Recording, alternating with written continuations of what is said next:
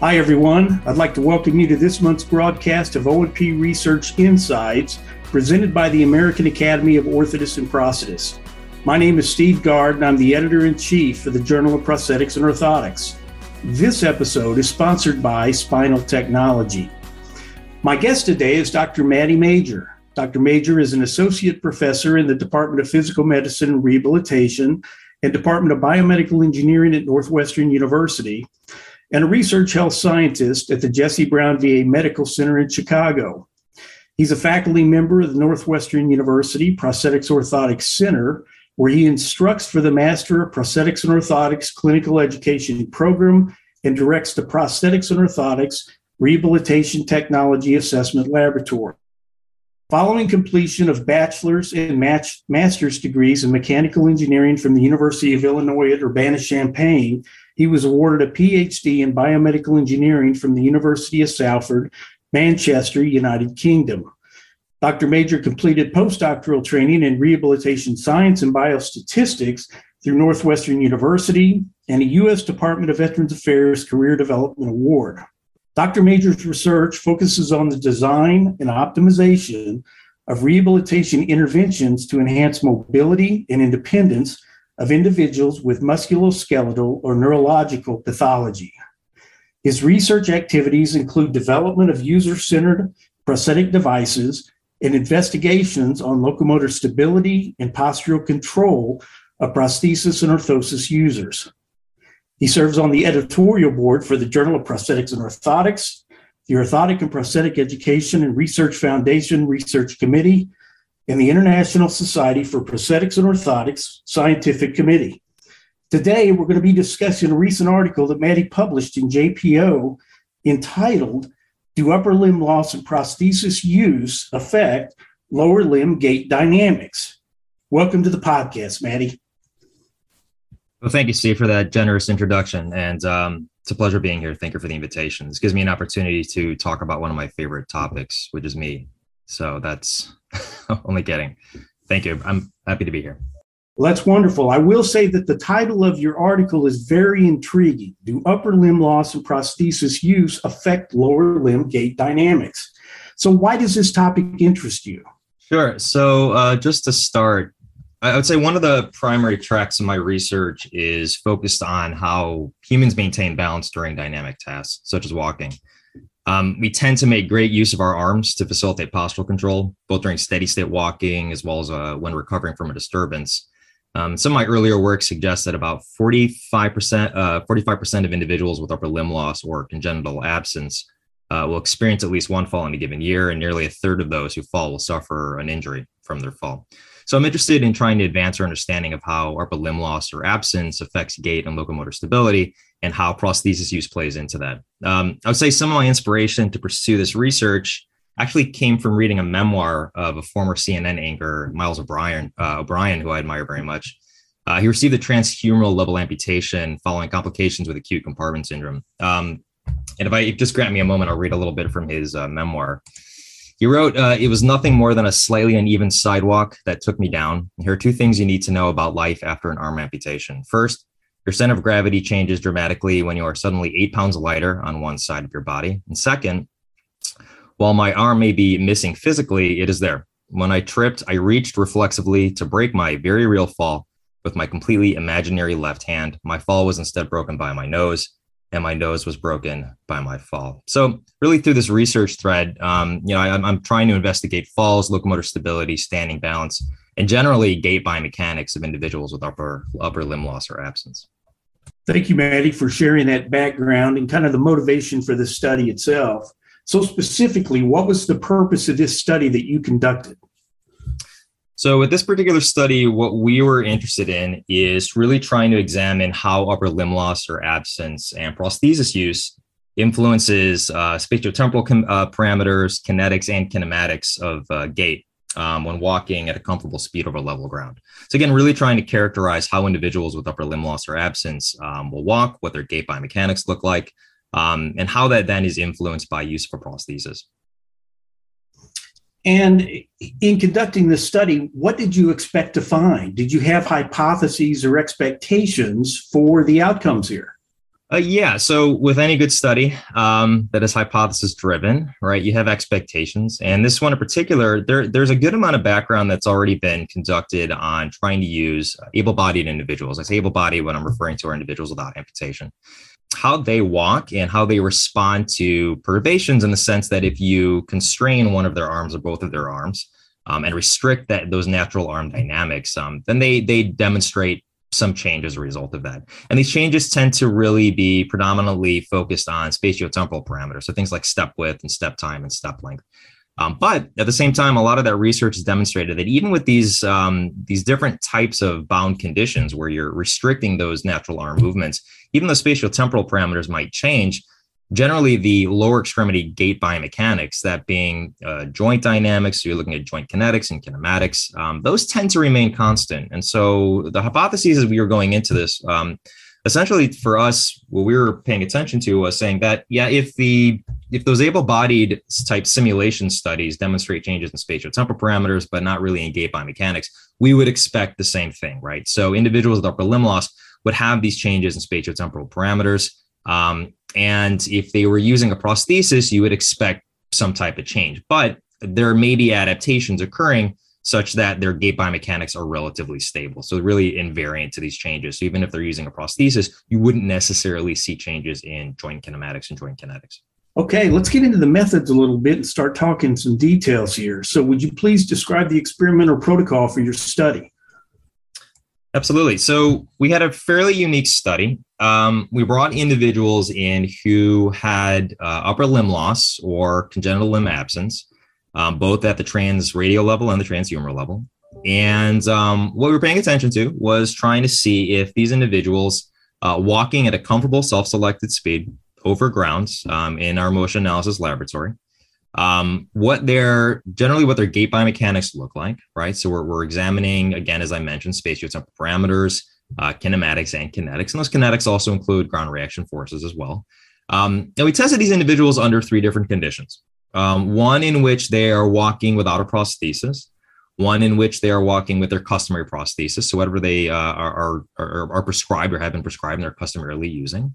Um, and then for our third condition, this was sort of a unique condition. And ultimately, what we were doing is that we created a mock prosthesis. And that mock prosthesis allowed us to um, essentially have them use a prosthesis or prosthetic type device in which um, we could take disc weights and we could add more weight to the prosthesis. We could change the location of those weights. We could change that point mass such that we can try and essentially match the mass and the inertial characteristics of their sound limb. So all these individuals that we were bringing in are unilateral, uh, have unilateral impairment or unilateral amputation or uh, congenital limb absence. And so what we're doing is we're using that mock prosthesis to match the uh, contralateral limb in that case. So in essence, you're uh, providing them with upper limb uh, mass and moment of inertia symmetry. So you would expect gait to possibly be enhanced under those conditions. Yeah, one might think so, right? There, there's although a lot of this this the research that we're performing here is new um, there there is a precedent for it and i'll say that in the sense that some of the motivation for this actually comes from work that has been done previously for individuals with lower extremity amputation so particularly transtibial. And more there's more recent uh, evidence uh, that has emerged for transfemoral as well. Um, but in a lot of those studies, those very classical studies that were performed probably maybe 20 years ago at this point, I would say, um, what they had done was actually change the mass, add mass, and also change the location of that mass for uh, the a transtibial prosthesis to see again how that actually affects individuals' trans, uh, transtibial amputation and how their gait dynamics are affected as a result of that. And so, really, some of that inspiration also comes from there, right? To see if potentially by creating that symmetry across the body, um, we may be able to enhance gait biomechanics. And again, uh, speaking of inspiration, some of that refers back to uh, the memoir that I was reading from Miles, um, because again, what I think what he refers to as as uh, someone with a, a, pretty new amputation, um, there's obviously an asymmetry in mass, and he felt that right, and that that essentially played into it, an influence on how he moved and how he responded to perturbations in that case. And so, really, we're trying to see if we actually are able to to match those um, parameters uh, does it does that change gait biomechanics? The last thing I'll say about that is ultimately, typically clinically, what ends up happening, and we found this with the participants that came in uh, for for testing for our study, the actual prosthesis itself, a transradial transhumeral prosthesis, they tend to be lighter than an intact arm, right? A physiological arm in that case. And I think for our study, um, overall, the the prosthetic condition, the prosthesis or customary prosthesis, was 56% lighter than what would be estimated for the intact arm. So they're really substantially lighter. So for that third condition, that mock prosthesis, we're adding a, good amount of weight really to it um, to see if we can we can match again that those the, the mass and the inertial parameters of the intact arm. And then whenever you collected data, what outcome measures did you end up looking at?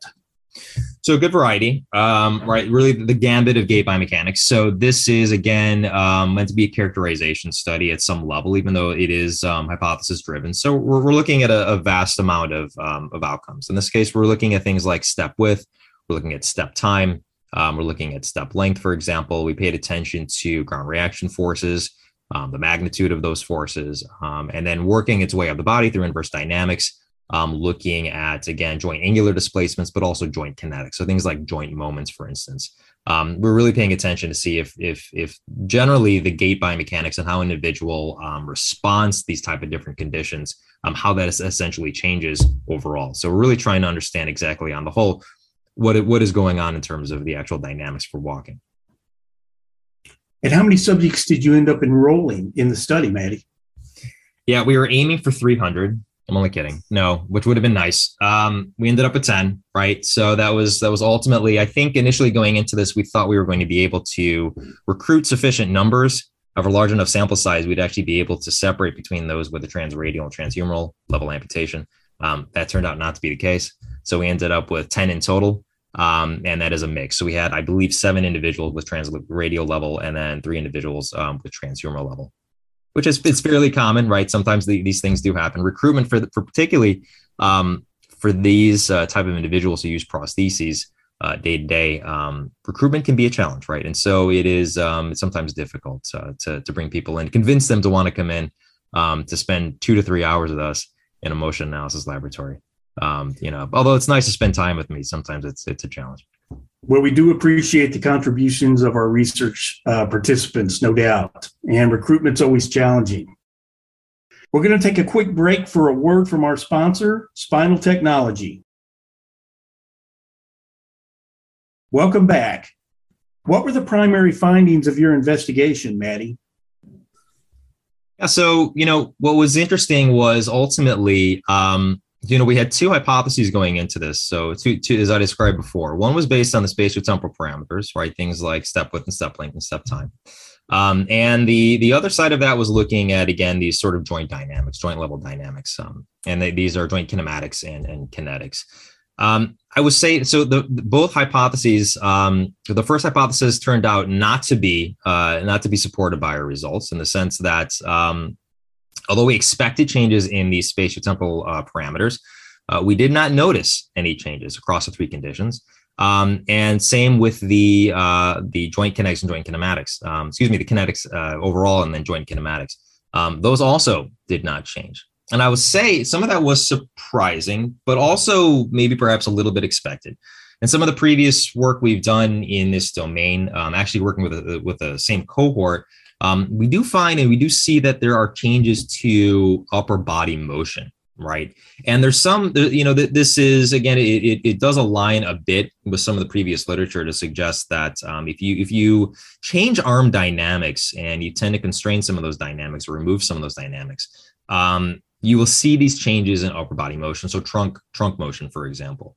Um, and there is uh, some evidence suggests that because of these adaptations that take place in the more proximal portions of the body, um, that actually allows for generally um, sort of invariant or, or a lack of change um, with the lower half of the body. And so, and so that may be what we're seeing here ultimately. So we do see, for instance, changes in transverse rotations, right, for for some of these um, for the, across these conditions. And um, they t- if I remember, they tend to be larger for individuals without using the prosthesis, and that tends to um, diminish with uh, the use of a prosthesis. Uh, but again, because of these changes, that may explain some of what we're seeing here. Is that ultimately, um, you know, there, there's sort of these this this invariant approach to lower extremity gait biomechanics. So, were there any unanticipated surprises in your results? Um, I'll certainly say that, that that alone was a surprise, right? Not seeing these changes that we expected at some level. Um, but you know, it's I, I believe ultimately it does uh, provide. You know, I think there are certain clinical implications to all of this, right? Um, and I think is important to get into a bit is that um, you know ultimately if individuals make use of a prosthesis uh, and now again, we had two particular conditions of, with the prosthesis, one in which it was substantially lighter, and the other one where we added mass, right? We have that mock prosthesis condition. Ultimately, it doesn't really seem that as a result of having a heavier prosthesis, even if it's matched in terms of mass and inertial properties to the intact limb, it really has much of an effect. So, you know, this is a, a bit surprising, but I think ultimately it does, I think, add some, you know, a few clinical gems, so to speak, in the sense that you know, a lot in terms of clinical practice, um, you know, there, there really is a school of thought in terms of, well, let's try to make the prosthesis as light as possible. And yes, that makes sense in terms of maybe shoulder, uh, you know, the sort of muscle activation and effort that's required for goal oriented tasks if you're manipulating your workspace environment, for instance. So there, there certainly is an importance there, but not necessarily for gait dynamics, right?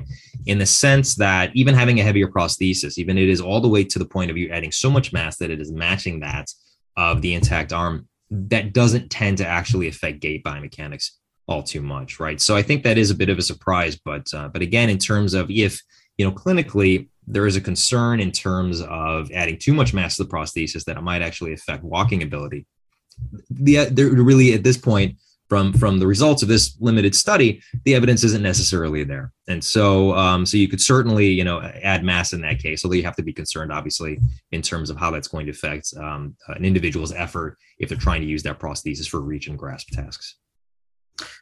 I appreciate you bringing out the uh, the clinical application here. I mean, that's really important because I know a lot of our audience are practicing prosthetists and orthotists and are going to be, you know, curious to know about the mass effects on gait dynamics, which I'm sure a lot of people really haven't even considered. Um, now, in the course of your study, did you actually encounter any notable problems? And if so, how did you address them? Yes. So one particular problem. So, you know, as I mentioned, we were trying to recruit individuals who use prostheses. And I will say that um, although individuals had ownership of a prosthetic device, um, they tended to use it, some of these individuals, rather infrequently. And, um, you know, I, I, wouldn't say it was necessarily a surprise. I think some of this is clinically known. Um, even, you know, for individuals who um, have sort of transradial level uh, amputation or congenital limb, limb absence, um, even though they might have a device, they might own a device, they may not necessarily use it frequently, right? Um, and so, right. So I think the the across all of our individuals, there's quite a variation in terms of um, actual device use. And there was a mix, right? There was a mixed bag in terms of the different devices that were used as customary devices, ranging from cosmetic devices um, all the way to myoelectric controlled, um, you know, multi-articulated type devices. Um, we had to contend with that, right? So there's there are certainly confounders that we're not necessarily considering here. You know, I think that also speaks a little bit to what needs to be done in future research.